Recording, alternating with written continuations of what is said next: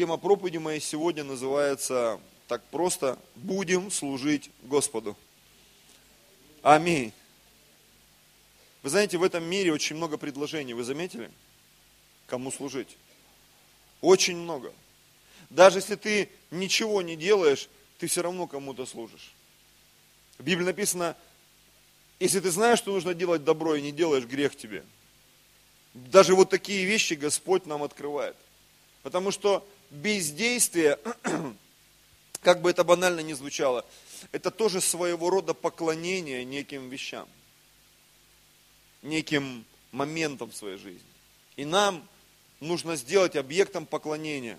Мы все, как верующие, понимаем, да, самая, самую важную личность. Это Иисус Христос, это Отец Небесный, это Дух Святой. Господь Бог, в которого мы верим. И с этим совсем нам нужно постараться сегодня во время нашей проповеди разобраться, для того, чтобы какие-то вещи стали более яркими для нас. Знаете, однажды э, я разговаривал с одним человеком, верующим, Божьим, женщиной, мы общались где-то недели три назад, наверное, и вдруг в общении с ней такая родилась некая истина, потому что мы христиане, и Бог нам подарил такую вещь, как откровение – и ты, разговаривая о Боге, общаясь о каких-то вещах, ты можешь получать откровение. Так вот, мы общались с этой женщиной, с этой сестрой, и вдруг коснулись кинематографа. И я, рассказывая ей какие-то вещи, сам получал откровение. Я ей сказал, говорю, ты знаешь, я в какой-то момент увидел, что вот в кинематографе, вот в актерах, в Голливуде, там, в России есть хорошие актеры, ты э, готов заплатить деньги, чтобы посмотреть эмоции, которые выдают эти люди. Ну согласись. Ты смотришь фильм, хочется плакать, или радоваться, или кто-то за кого-то умирает там, или кто-то кого-то сильно любит, да, и он так красиво признался в любви, или он так красиво размышляет о чем-то таком философски или не философски, и ты под впечатлением, согласись. И в какой-то момент нашего разговора я сказал такую вещь, говорю, ты знаешь, я верю, что дар актерства – это дар, который приходит от Бога. Аминь. И когда человек развивает этот дар, развивает его внутри себя, через этот дар он может приобрести очень много людей. И знаешь, когда э, мы консультируем семьи, э, мы много семей проконсультировали, общались, очень часто мы э, слышим, что скажем так, мужская часть да, семьи, она немногословна, не так уж эмоциональна. И, и когда там жена спрашивает, ты любишь меня? Ну я же тебе сказал на свадьбе 20 лет назад, что я тебя люблю. Да? И мы не обладаем таким вот актерским даром, чтобы поразить, не знаю, свою половинку, своего мужа, свою жену, своих детей. Согласись, а, мир это так как бы обозначил, как лицедейство, да, типа, что это маски? Но я тебе скажу, когда ты надеваешь маски для плохих дел, это плохо. А когда ты играешь эмоцию по-настоящему, потому что иногда сказать «я тебя люблю» красиво, это дорогого стоит, ну согласись. Иногда поздравить кого-то на свадьбе, на день рождения, не просто вот тебе открытка, будь в натуре, пусть у тебя будет все в ажуре, и на этом все закончилось. Но когда какой-то человек выходит, и у него красивый слог, и он с эмоциями, не знаю, со слезами, с юмором, со смехом, согласись, жизнь становится другой. И я верю, что вот этот дар актерства, это не просто какое-то лицедейство, это то, что дает нам Бог. Аминь. Это то, что дает нам Бог. И я думаю, что нам в церкви и этот дар развивать тоже необходимо. Для чего? Для того, чтобы миру дать, чего он хочет. В Библии написано вначале душевное, а потом духовное. Очень часто люди, они не понимают тех духовных э, событий, которые происходят в церкви. Но когда им улыбнулись, когда с ними поздоровались, когда они понимают, что люди, которые посещают церковь евангельскую, это не какие-то там люди в, в коробочке – которым то нельзя, это нельзя, смеяться нельзя, туда ходить нельзя, а люди, которые наоборот ходят в свободе, которые могут говорить о разных вещах, а которые могут делать разные вещи, которые, даже которым написано, все позволительно, но не все назидает, все позволительно, но не все полезно. Очень часто, э, когда люди мне говорят, «А, ну вам же там пить нельзя, я говорю, с чего ты взял, что нам пить нельзя? И ты всегда видишь знак вопроса. Так вам можно? Я говорю, написано, что все мне позволительно. И я не пью не потому, что мне нельзя. Я не изменяю своей жене не потому, что мне нельзя, потому что внутри меня есть определенные убеждения. И когда ты ведешь себя подобным образом, что-то меняется в разуме человека. Я много раз приводил этот пример. Я его услышал на библейской школе в 2003 году еще а, в Латвии, когда мы учились. Пастор Алексей сказал такую вещь. Она состоит из трех стадий. Говорит, когда мы приходим к Богу, наступает момент, когда ты начинаешь провозглашать что-то в свою жизнь. И жить как успешный, как благословенный, как исцеленный, хотя ты не успешный, не благословенный, не исцеленный. И есть такой термин э, кинематографический, да? Тянем роль, мы тянем роль. Иногда получается тянуть, а иногда не получается. Ну согласитесь. Иногда смотришь на человека, да, кто-то проповедует, он захвачен. Когда я пришел в церковь, приезжали там какие-то пятидесятники нерегистрированные к нам давно-давно, и приезжали люди, которые, они читали с ошибками Библию. И я не был впечатлен, потому что я пришел в школу, я уже умел читать. В те времена, когда мы учились, это было вообще супер-пупер. Сейчас дети приходят, умеют читать. А когда мы начинали учиться, тогда в первом классе только учили буквы. А я уже пришел в школу, я умел читать. И мне всегда нравится, когда люди могут красиво говорить. И вот эти братья, они были верующие, но они были такие неграмотные. И меня это не впечатляло. И вот думаю, в какой-то из служений, думаю, ну схожу еще разок. Может быть, не последний, ну предпоследний. И надо же было в этот раз приехать дяденьке, который, ну так вот на сленге, да, он просто взорвал мне мозг своей проповедью. Знаешь, я сидел и плакал, и смеялся. Мне казалось, слушай, это какой-то волшебник. Что он творит со мной? А потом он еще начал молиться за людей. И люди у меня на глазах начали получать крещение Духом Святым. Я помню, я выбежал из этого кинотеатра и проплакал там почти полчаса за кинотеатром. Я сидел, я не мог поверить, думаю, это точно какой-то волшебник. Но это не был волшебник. Это был просто верующий человек, который владел Словом, который двигался в дарах Духа Святого. Аллилуйя. И который просто прикоснулся к моей жизни своей верою. И это изменило мою жизнь. Аллилуйя. Вы знаете, от того, кому мы служим, зависит результат того окружения, которое будет вокруг нас. Давайте мы посмотрим в Писание. Первая мысль, которой я хотел бы поделиться, это Книга Иисуса Навина, 21 глава, 43 стиха. А мысль такая. Все, что Бог обещал, Он исполнит, братья и сестры. Здесь написано, таким образом, отдал Господь Израилю всю землю, которую дать клялся отцам их. И они получили ее в наследие и поселились на ней. И дал им Господь покой со всех сторон, как клялся отцам их, и никто из всех врагов их не устоял против них. Всех врагов их предал Господь в руки их, и не осталось не исполнившимся ни одно слово из всех добрых слов, которые Господь говорил Дому Израилеву. Все сбылось. Аминь. Все, что Бог обещал, это рано или поздно сбудется. Аминь. И если сегодня ты просто тянешь роль, простите, я не договорил до конца, да, это откровение, то настанет момент, когда, это опять же такой кинематографический термин, да, когда актер, который плохо тянет роль или хорошо тянет роль, он входит в образ. В образ. Я помню, смотрел фильм на стыке 90-х там, и в, одной, э, в одном месте, где компотов не дают, где люди вот сидят за колючей проволокой, там решили поставить пьесу про Ленина, там, про революцию, и нашли какого-то дяденьку, который там был самое низшее сословие вот в этих вот э, кругах криминальных, и он очень сильно был похож на Владимира Ильича Ульянова. И вот его нарядили, там, ему кепку шили, гвоздику там красную, все. И вы знаете, в какой-то момент этот человек, которого все пинали там, издевались над ним, он вошел в образ. Он начал ходить, говорить, и где-то во второй части фильма он зону поднял на бунт. Всю. И там и блатные, и все, все встали за него как один. И они угнали паровоз, но они не знали, что там где-то в тайге это было, что паровоз по кругу ездит, фильм заканчивается, они угнали паровоз, и вот они по кругу с этим Лениным там где-то в лесу гоняют. Человек вошел в образ.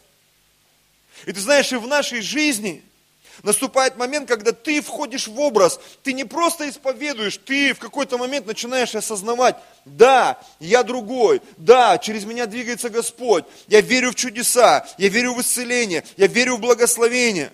И наступает момент, третья, завершающая, самой важной фазы, когда образ становится образом жизни. Вдруг ты замечаешь, и не только ты, но и люди, которые окружают тебя, твои родственники, бывшие друзья, что ты действительно стал другим. И Бог исполнил все то, что Он обещал. Когда больше 20 лет назад я покаялся, и когда я читал книгу Библия, я честно признаю сегодня, мне казалось, что это сплошной вымысел. Невозможно жить так, как написано в Библии. Невозможно. Сегодня я понимаю, что Библия для меня – это не просто какая-то художественная книга. Сегодня для меня это, наверное, самая свежая газета, которую только можно представить. Это средство массовой информации, погружаясь в которое я получаю от Бога информацию на сегодняшний день. Я верю в каждое слово. Я не все понимаю, но верю и принимаю. И сегодня я верю, что Слово, оно не только внутри меня, но и снаружи меня позволяет мне не просто тянуть роль или входить в образ, но жить так, как написано в Писании. Бог все исполняет. И вот давайте вернемся. Не осталось не исполнившимся ни одно слово из всех добрых слов, которые Господь говорил Дому Израилеву, все сбылось. Евреи были почти 4, больше 400 лет в рабстве. Там они успели размножиться, но политически находились в рабстве. Они стенали, взывали к Богу, и Бог их вывел. Очень многие библейские истории – это прообраз нашей с вами сегодняшней жизни. Мы все когда-то были в Египте. Мы все были под рабством греха, проклятий, немощи, вредных привычек. И Бог однажды услышал нас. И мы оказались здесь, в церкви, на церковной скамье, в Доме Божьем, в общении среди верующих людей. Аллилуйя. И вот здесь написано – что Бог все исполнил. Следующая глава, в которой я хотел бы, чтобы мы погрузились, это Иисус Навин, 24 глава, буквально через три главы. Конец книги Иисуса Навина. Народ уже завоевал большую часть земли, исполнилось все, что Бог обещал. Вроде можно расслабиться и жить наслаждаясь, но через мужа Божьего Бог бросает вызов вере израильского народа. Давайте прочитаем, что же там произошло. 24 глава, 14 стих. Итак, бойтесь Господа и служите Ему в чистоте и искренности. Отвергните богов, которым служили отцы ваши за рекою в Египте, а служите Господу. Если же не угодно вам служить, то изберите себе ныне, кому служить. Богам ли, которым служили отцы ваши, бывшие за рекою, или богам Амареев, в земле которых живете – а я и дом мой будем служить Господу. И отвечал народ и сказал, нет, не будет того, чтобы мы оставили Господа и стали служить другим богам. Это так интересно. Бог все исполнил. Они все завоевали.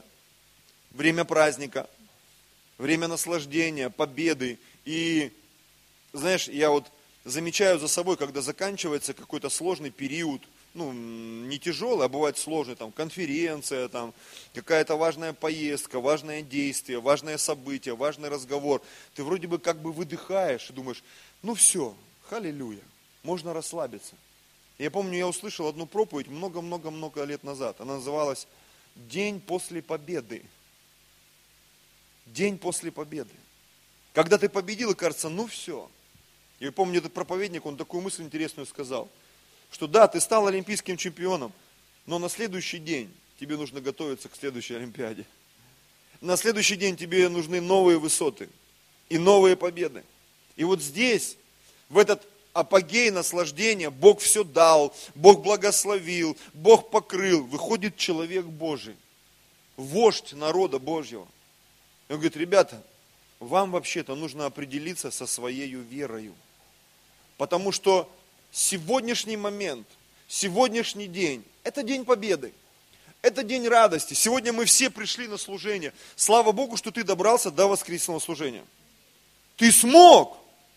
Не все смогли, но ты смог. Еще есть свободные места. Ты смог, ты молодец. Слава Богу за тебя. А что ты делал всю эту неделю? Просто отмотай в голове сейчас. И что планируешь делать последующую неделю? Мы приходим на два, э, всего лишь на два часа в воскресенье сюда. Но еще иногда на домашку попадаем. Ну, кто-то еще умудряется где-то там помолиться, с кем-то встретиться, кому-то поевангелизировать.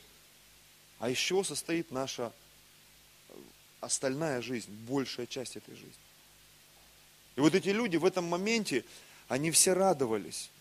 Но Иисус Навин обратил внимание на то, что было до и то, что будет после. Он говорит, вам нужно служить Господу в искренности, в чистоте. Вам нужно отвергнуть богов, которым служили отцы ваши за рекой в Египте. Если же не угодно вам служить, изберите ныне кому служить. Изберите ныне кому служить. Я увидел здесь две, ну я бы назвал их крайности. Первое – это боги Египта.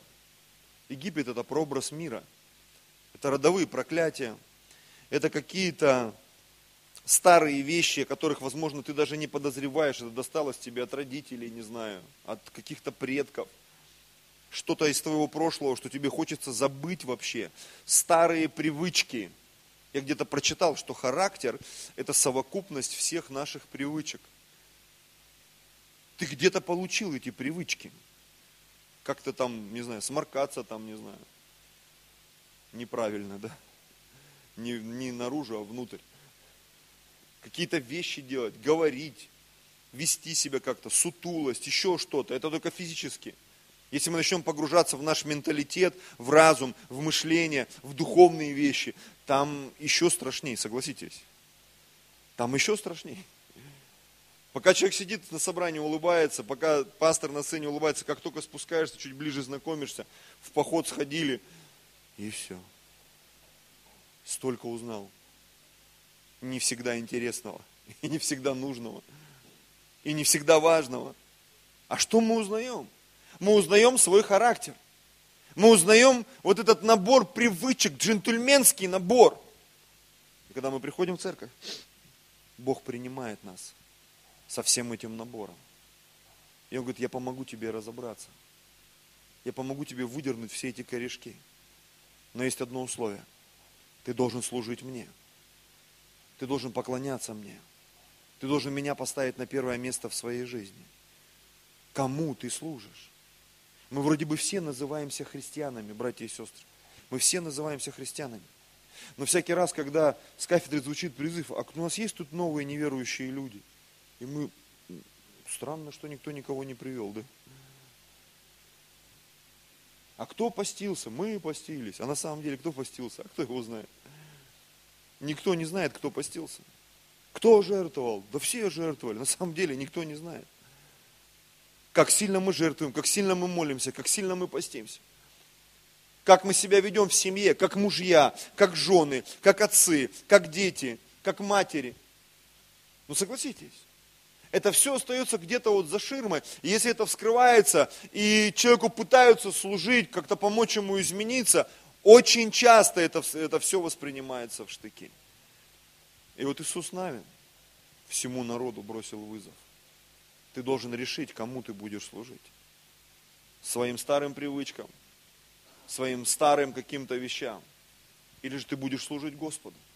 Там была и другая перспектива – богам, э, богам Амареев, в земле которых вы живете. Знаешь, когда мы входим во что-то новое, это не всегда лучшее, братья и сестры. Это не всегда лучшее. Очень часто мы благополучие финансовое или физическое, здоровье, там, красота какая-то, мы это отождествляем с благословением. Но знаете, что я вижу? Я вижу, что самые красивые люди, самые умные люди и самые богатые люди, они не в церкви. Они не в церкви. Да, в церкви есть красивые люди, но самые красивые не в церкви. В церкви есть богатые люди, но самые богатые не в церкви. В церкви есть умные люди, причем весьма умные, но самые умные они не в церкви. О чем это говорит? Это говорит о том, что благополучие порой, оно может быть вне Бога. Понимаете? И когда ты смотришь на всю эту красоту, мудрость, богатство. Я буквально вчера или позавчера, жена моя или кто смотрел проповедь, я услышал там, что кто-то там сказал, говорит, я в список Forbes посмотрел, там ни одного христианина не увидел там вот в первых ста человек. Ну, по крайней мере, кто бы исповедовал это и говорил, что я верю в Бога там по-настоящему. Может быть, кто-то есть такой полускрытый там, полупроводник Иван Сусанин. Но нам о нем ничего не известно. К чему я все это говорю? Я говорю к тому, что когда мы выходим из состояния старой жизни, очень важно не пробежать мимо Господа. Понимаете? Я пришел в церковь. Я доверяю Господу, я верю, что моя жизнь изменится, придут деньги, придет здоровье, я удачно женюсь там, выйду замуж, устроюсь на работу. Халилюя! И брат, сестра, он пробежал мимо церкви. Он устроился на работу, удачно, не знаю, вышел замуж, женился, исцелился, благословился. А где вот этот вот, который там это? Я помню, мы были в Сосновоборске еще до приезда в Москву, там на конференции. Там приезжал один евангелист. Я помню, там такая жесть, когда на этих, на, на простынях, помнишь, вынесли там парня? Такой набор костей, суповой набор вынесли просто и положили на, на сцену. И там что-то такое, вот знаешь, вот как в фильме ужасов. Вот так вот все как-то выглядело. И за него помолились. И потом прошло полгода или год. Мы оказались там на конференции. Выходит парень на сцену, такой весьма упитанный, симпатичный, высокий. И кто-то из пасторов говорит, помните, это вот тот, которого выносили на, на этих, на простынях. Я помню, я стоял, я, сказать, что я обалдел, это ничего не сказать. Я думаю, вот это да. Бог может такое? Конечно. Бог мертвых воскресает. Бог может такие сделать исцеления, чудеса, о которых врачи не слышали вообще. И потом я узнал там краем уха. Я говорю, а где этот брат? Он говорит, а он обратно где-то. Пробует новые наркотики. Так исцелился, что аж пробежал мимо церкви так благословился, что аж пробежал мимо церкви. Мы должны внутри себя делать вот эту проверку. А кому я сегодня служу? Кому служит мой разум? Кому служит мое сердце? Кому служит мой дух? Боги Египта – это наше прошлое. Родовые проклятия и так далее и тому подобное. Боги Амареев это так называемое наше будущее, но которое не от Бога.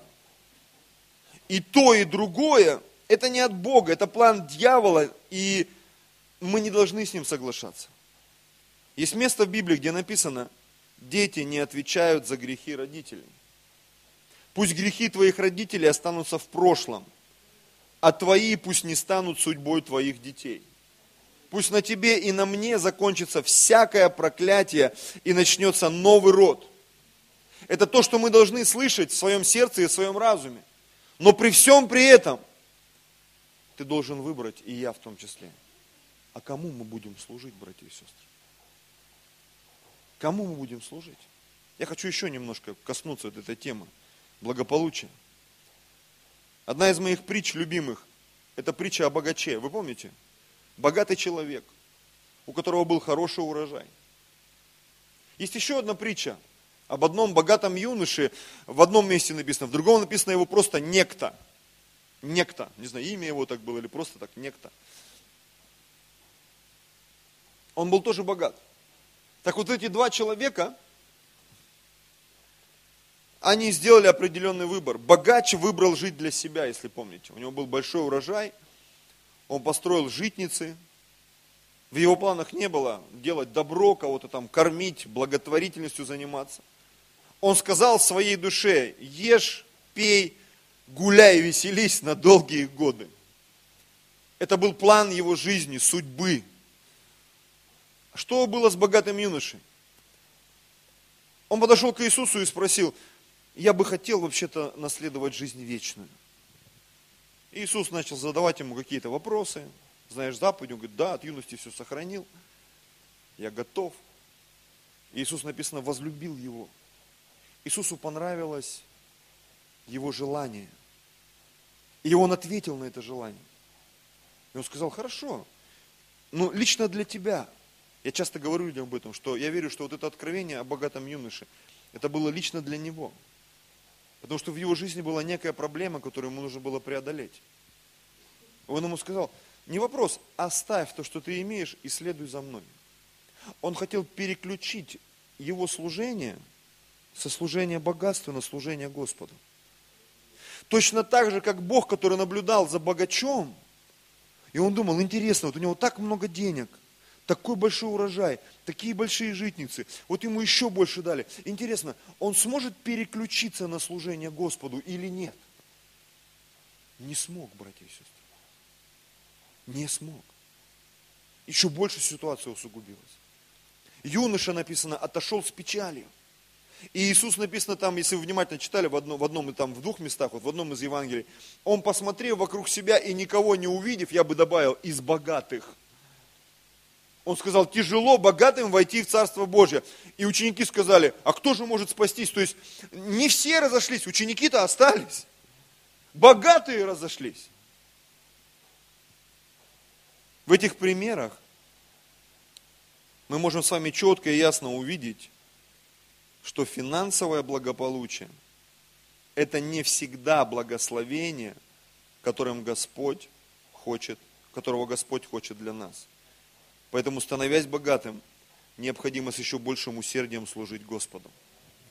Я говорю команде, говорю церкви очень часто, сегодня мы, ну не скажу, что средний класс, ну где-то в этом районе. Мы не живем на вокзале, мы не живем в каких-то стесненных обстоятельствах, мы живем в Москве, в столице, братья и сестры. Мы уже такое маленькое царственное священство. Мы живем в столице. Нам повезло. Мы ходим в церковь, не где-то на задворках, в хорошем красивом здании. Братья и сестры, у нас, в принципе, дела идут неплохо. Ну и я верю, что они будут еще лучше идти. Что то, что, возможно, тебя мучает физически, ты получишь исцеление, если не ослабеешь вере ты прорвешься финансово и действительно станешь богатым. Но вопрос, для чего? Богатым на всякое доброе дело. У тебя получится, возможно, времени больше. Тебе не надо будет работать на дядю или на тетю. И у тебя будет свободный график, заработка и так далее. И у тебя получится еще, ты станешь еще богатым временем. И возникает вопрос, ты свое время на что будешь тратить? Мы с братом общались как-то с одним. Пастор, помолись хочу жениться. Я говорю, вот я тебе говорю со своего 26-летнего опыта. Ты даже не представляешь, что будет в твоей жизни, когда ты женишься. По крайней мере, первый год. Говорю, тут мне бы жениться, и все, вообще было бы все супер. Я говорю, ты даже не представляешь. Это кажется, что все решится. Ты просто проснешься на утро после свадьбы. И вот оно. Началось. Я не говорю, что жениться плохо, это великое благословение, братья и сестры. Но просто это то место, вот Саша, кстати, помнишь, да, наш разговор? И с ним тоже был веселый разговор. По поводу женитьбы, свадьбы. Да со всеми. Свадьба и брак – это место, где тебе нужно служить. Когда ты один, ты служишь себе. А в браке ты должен служить жене, мужу, супругу. А еще дети рождаются. Им тоже служить надо. Причем иногда так сильно. И мыть там все, и убирать. Халилюя. И даже когда они взрослые. Потому что игрушки, они меняются с возрастом. И ты понимаешь, что служить нужно всегда. И если внутри тебя так и не включился этот механизм служителя, для тебя брак станет ловушкой. Для тебя финансы станут ловушкой. Для тебя позиция лидера какого-то служения или домашней группы, или чего бы то ни было, станет ловушкой. Ты скажешь, какой ужас вообще, зачем я себе этого просил? Потому что если внутри тебя не будет этого механизма служителя, это будет тебя так сильно тяготить, что может раздавить просто. Понимаете? Тема моей проповеди – будем служить Господу. Следующая мысль в книге Малахия, 3 главе, 13 стих. Различие. Это то, чего не видно сейчас. Ни в твоей жизни, возможно, ни в моей, по отношению там, к родным, близким, там, людям богатым, духовно, душевно, там, не знаю, интеллектуально. 13 стих. Дерзостны предо мною слова ваши, говорит Господь. Вы скажете, а что мы говорим против тебя? А вы говорите тщетно служение Богу, и что пользы, что мы соблюдали постановление Его и ходили в печальной одежде пред лицом Господа Саваофа? И ныне мы считаем надменных счастливыми, и лучше устраивают себя делающие беззаконие, и хотя искушают Бога, но остаются целы. Я не знаю, кто тебе приходит на память сейчас, на ум, возможно, какие-то люди из нашей церкви или из другой, которые были с нами. Но в какой-то момент проблемы или наоборот благословение, оно переключило их движение, их путь. И, сегодня их нет. Они где-то там, на вольных хлебах, на просторах, зарабатывают, радостные. Халилюя, все пошло. Слава Богу, что я ушел из церкви. Все никак не мог прорваться. И человек не догадывается, что это Бог его благословил. И что, возможно, это скоро закончится. И ты знаешь, здесь речь идет о тех, кто остался. О нас с тобой, по сути. И, возможно, мы не говорим это вслух, но знаешь, где-то внутри там есть осадочек, Господь, ну как так вот, там что-то кто-то как-то вот, как здесь написано, искушают Бога, но остаются целые. Тут молишься, постишься. Несколько мыслей моих. Решения внутри нашего сердца рано или поздно определяют наши поступки. А некоторые поступки порой становятся судьбоносными. Знаете, я заметил, когда в моей жизни возрастает давление, и оно становится критическим, я начинаю принимать какие-то решения. И знаете, я заметил, вот отмотав эти 20 лет, которые я провел с Богом, всякий раз, когда меня прижимало, я делал выбор в пользу Бога. Я делал выбор в пользу служения Ему. Не потому, что мне некуда было пойти. Возможно, в первый раз, да. Но потом были разные варианты. И я все равно делал выбор в пользу Господа. И даже когда мы приехали в Москву, и не было даже такого количества людей, я был готов, говорю, я пойду там, не знаю, у метро буду стоять, там, зарабатывать, непонятно, там, трактатки какие-нибудь раздавать в костюме цветочка. Но я буду служить Господу. На самом деле. Я был готов даже на такие вещи, но я не планировал оставаться в костюме цветочка. Я планировал рано или поздно стать пастором, служить людям, вести домашнюю группу рано или поздно. Я все равно бы это начал делать через год, через два, через пять лет, через десять лет. Ты скажешь, ну, тебя еще жизнь не проверяла. Проверяла. Проверяла и не раз, братья и сестры. И мне нравится, что мне удавалось сдавать экзамен. Аллилуйя.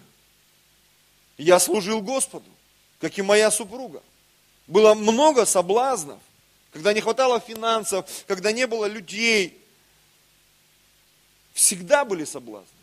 И сегодня, когда ты веришь в какой-то новый уровень, возможно, и ты веришь во что-то. Кто-то мечтает, не знаю, там, о свадьбе, о новом уровне бизнеса, о новом уровне служения, о новом уровне веры. Любой адекватный, здравый человек об этом мечтает. Но ты должен понимать, что служение Богу, оно способно нас поднять. 16 стих. Боящиеся Бога говорят друг другу, но боящиеся Бога говорят друг другу. Внимает Господь и слышит это, и перед лицом его пишется памятная книга о ком? О боящихся Господа и чтущих имя Его. Праведники поддерживают друг друга. Это очень важный момент. Говорить друг другу правильные вещи, братья и сестры. 17 стих. И они будут моими, говорит Господь Саваоф, собственностью моей в тот день, который я соделаю. Буду миловать их, как милует человек сына своего, служащего ему. И вот смотрите. И тогда снова увидите различие. Во-первых, между праведником и нечестивым. Между праведником и нечестивым. Во-вторых, между служащим Богу и неслужащим Ему это различие, оно будет видно. Нечестие проявится. Праведность проявится. Твое стремление к служению, оно проявится. Я как пастор очень часто бросаю вызов людям в команде. Я говорю, берите домашнюю группу, у нас есть видение, 20 домашних групп нужно открыть. Открывайте домашние группы в своих домах. Аллилуйя. Это не просто какой-то приказ, призыв. На самом деле, это то, что тебя сделает сильным. Это то, что тебя сделает благословенным. Это то, что в твой дом приведет друзей. Аминь. Это то, что тебя поднимет в Боге. Аллилуйя. Служа людям, мы служим Господу. А как еще можно увидеть уровень своего служения, когда ты служишь другим людям? Аллилуйя когда вокруг себя ты видишь плод спасенных людей, исцеленных людей. И, конечно же, это отразится и на твоей жизни, и финансово, и духовно, и душевно. Поэтому моя молитва, моя вера, как пастора этой церкви, как человека верующего, как служителя, чтобы каждый из нас, он мог одеть на себя эту мантию служителя. Не просто я благословен и слава Богу. Я исцелился и слава Богу. Я там купил все, что нужно, построил все, что нужно, отучился, где нужно, и слава Богу. Слушай, пусть придет результат. Пусть придет плод для Бога. Пусть придет плод для церкви. В спасенных людях. Речь даже не о каких-то там деньгах. Я говорю о людях. Люди – это самая большая драгоценность, братья и сестры, которая есть у Бога, которая есть на этой земле. Поэтому, когда мы служим Господу, Он начинает направлять нас к тому, чтобы служить людям. И это очень важный момент.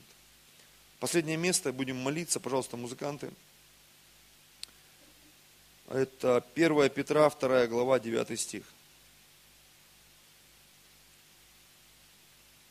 Мысль такая. Мы с вами царственное священство. Вообще слово служить, оно прислуживать, да, такое слово, ну не скажу, что неприятное, но у многих людей оно раздражает. Почему я должен служить? Почему я должен прислуживать? Я вспоминаю, мне один человек рассказывал фильм один, я его сам не видел, но он так рассказал красиво. Говорит, фильм про средневековье. И там какой-то из замков в Европе окружило огромное полчище людей – как раз тогда церковь была, вот эта инквизиция, вера была религиозная, но сильная. И говорит, меня поразил один момент. Это я, по-моему, приехал куда-то в репцентр общаться, или где-то мы чай пили. Говорит, я смотрел этот момент в фильме, когда огромное войско готово было просто этот замок разобрать по камушкам, сжечь его, вырезать всех там, изнасиловать всех женщин. И вдруг в этом замке оказался монах – по-настоящему верующий и святой человек. Ну, в контексте фильма. И вот он вышел в своей вот этой сутане, с посохом. Его лица не было видно. И войско там орало. И когда он вышел, наступила гробовая тишина. Там несколько десятков или сот тысяч человек. Просто прочувствуйте этот момент. И когда он поднял руку, и сказал, я раб Божий. Тогда все это десятитысячное там, или стотысячное войско, они просто все рухнули на землю. Потому что понятие раб Божий в его настоящем понимании, это одна из высочайших привилегий, которые мы можем заслужить, братья и сестры. Когда Бог говорит, это мой раб, это мой слуга. Я через него буду двигаться. Попросите, он помолится за вас. Попросите, он будет ходатайствовать за вас. И когда я вижу это в Библии, когда Бог, говоря кому-то, Он там сказал, помните, эти друзья Иова, говорит, попросите моего раба Иова, чтобы он помолился за вас. Потом он сказал, по-моему, там фараону или кому-то, попроси, чтобы Авраам за тебя помолился. Когда этот статус раб Божий, когда духовный мир на него реагирует, когда бесы говорят, Иисуса знаю, и Павел мне известен, и Владимир мне известен, и Евгений мне известен, Иисуса знаю, и Людмила мне известна. Это статус духовного мира. Это подтверждение твоего служения. Чтобы не получилось так, как с, сыновья, с сыновьями священника Скевы. А вы кто? А вы кто? Не всякий говорящий мне, Господи, Господи. И не те, кто говорили там, именем Твоим и бесов изгоняли. Отойдите от меня, я не знаю вас.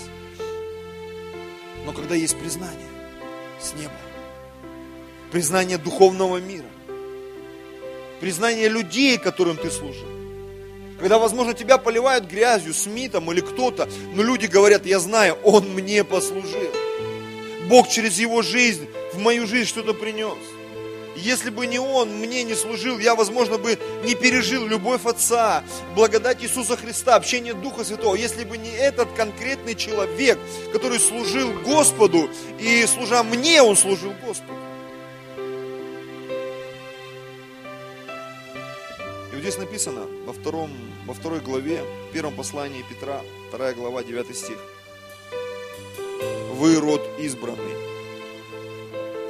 царственное священство, народ святой, люди, взятые в удел, дабы возвещать совершенство призвавшего вас из тьмы в чудный свой свет.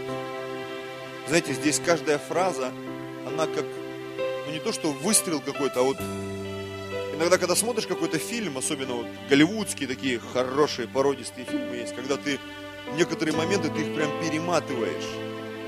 Перематываешь, потому что у тебя дыхание захватывает и слезы на глазах. Не знаю, кто любит кто-нибудь синематограф? Или мелодию какую-нибудь, или музыку ты включаешь, и просто там человек так поет, что у тебя аж брызги из глаз, думаешь, вот это да. И вот когда вот это место читаешь, если его духовно читать, тут каждая фраза, род избранный, тебя выбрали, тебя избрали из какого-то количества, выбрали тебя, тебя выбрали, ты выбран. Я люблю людям говорить, что люди в церковь просто так сами не приходят. То, что мы сейчас здесь сидим все, я и вы, это не просто так. Почему? 20 миллионов сегодня непонятно чем занимаются в Москве, а ты здесь сидишь. Просто потому, что Бог что-то внутри тебя нашел. Он тебя выбрал. Он хочет что-то сделать в твоей жизни и через твою жизнь, в жизни других людей. Скажи, я избранный. Я избранный. Прям себе так вот по груди скажи, я избранный. Пусть сегодня ты тянешь эту роль, я избранный, фиг его знает, избранный или нет, ты избранный. Я тебе больше скажу, здесь написано, ты царственное священство. Всегда размышляю над этим, над этим миксом, думаю, интересно, царствование – это то, что дает право владычествовать. А священство – это то, что делает тебя служителем. И думаю, как это можно совместить? Владычество и служение. Владычество и служение. И Бог, Он как бы показывает и говорит, что твой уровень, на который я тебя поднимаю, это уровень служения царственного. На царском уровне. Это высшие эшелоны. Как в Библии написано, простой человек, он не будет стоять перед прост... э, проворный человек перед простыми людьми. Он будет стоять перед царями. Бог поднимет нас. Верный в малом получит больше. а верный в чужом получит свое. А верный в неправедном, в нечестивом получит истинное, святое и праведное, просто потому, что он служил. Народ святой. Люди, взятые в удел. Избранный, царственное священство, народ святой, люди, взятые в удел. То есть мы не, просты, не простолюдины, братья и сестры. Получи это внутри себя. Получи это внутри себя. Знаете, я заметил, когда ты наблюдаешь там за какой-то актрисой, за какой-то певицей, за каким-то актером, и ты отматываешь там, не знаю, за футболистом за каким-то, отматываешь 10 лет назад, там, 15, как они выглядели, невзрачно там. И в какой-то момент ты увидишь, как, не знаю, там, женщина расцвела, что-то изменилось в прическе, в макияже. Как мужчина он возмужал. Поработали над его имиджем. Понятно, что может быть это плохой пример, но просто представь себе, если мы все время будем служить Господу и погружаться в Его присутствие, в какой-то момент все увидят люди эту разницу. Они увидят атмосферу Его на твоем лице. Моисей 40 дней с Богом пообщался. Он пришел, и у него лицо сияло.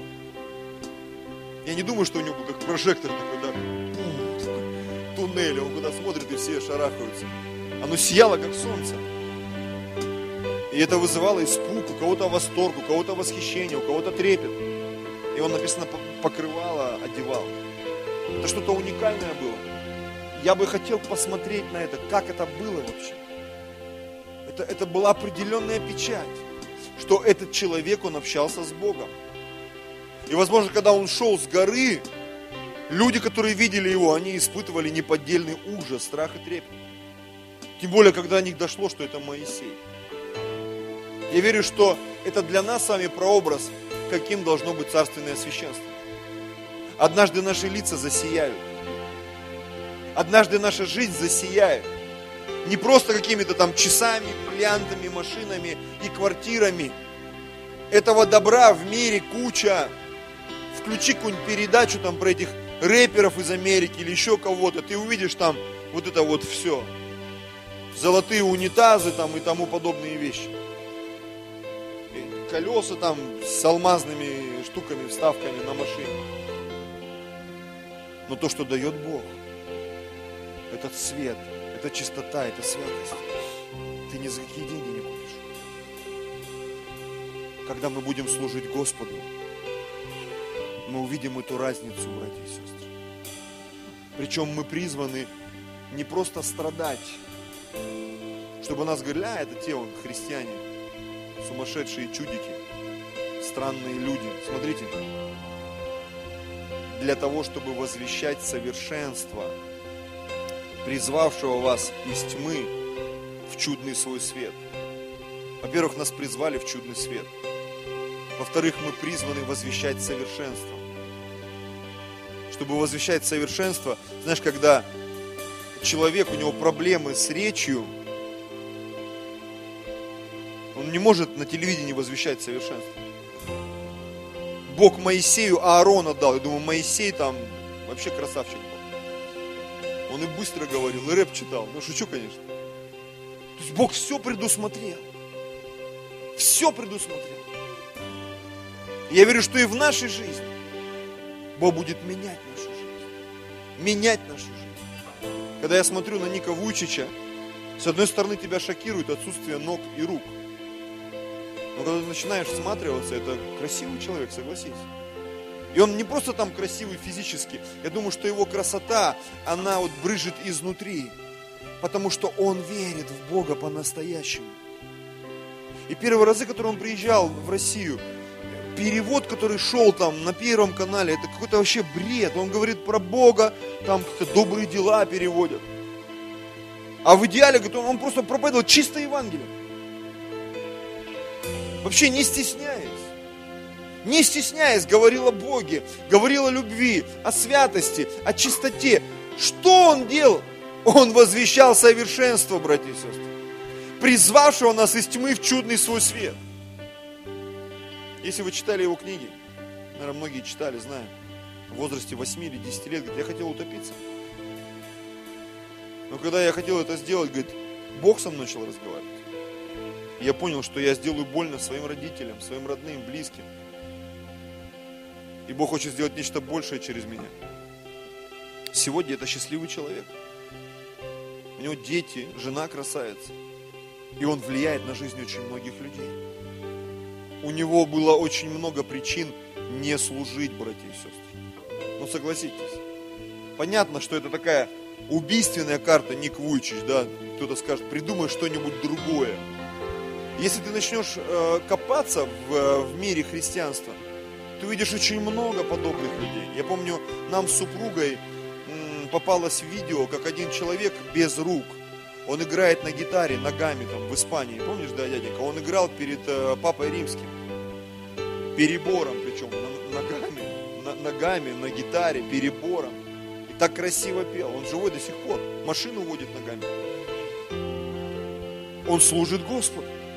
Он прославляет Господа ногами.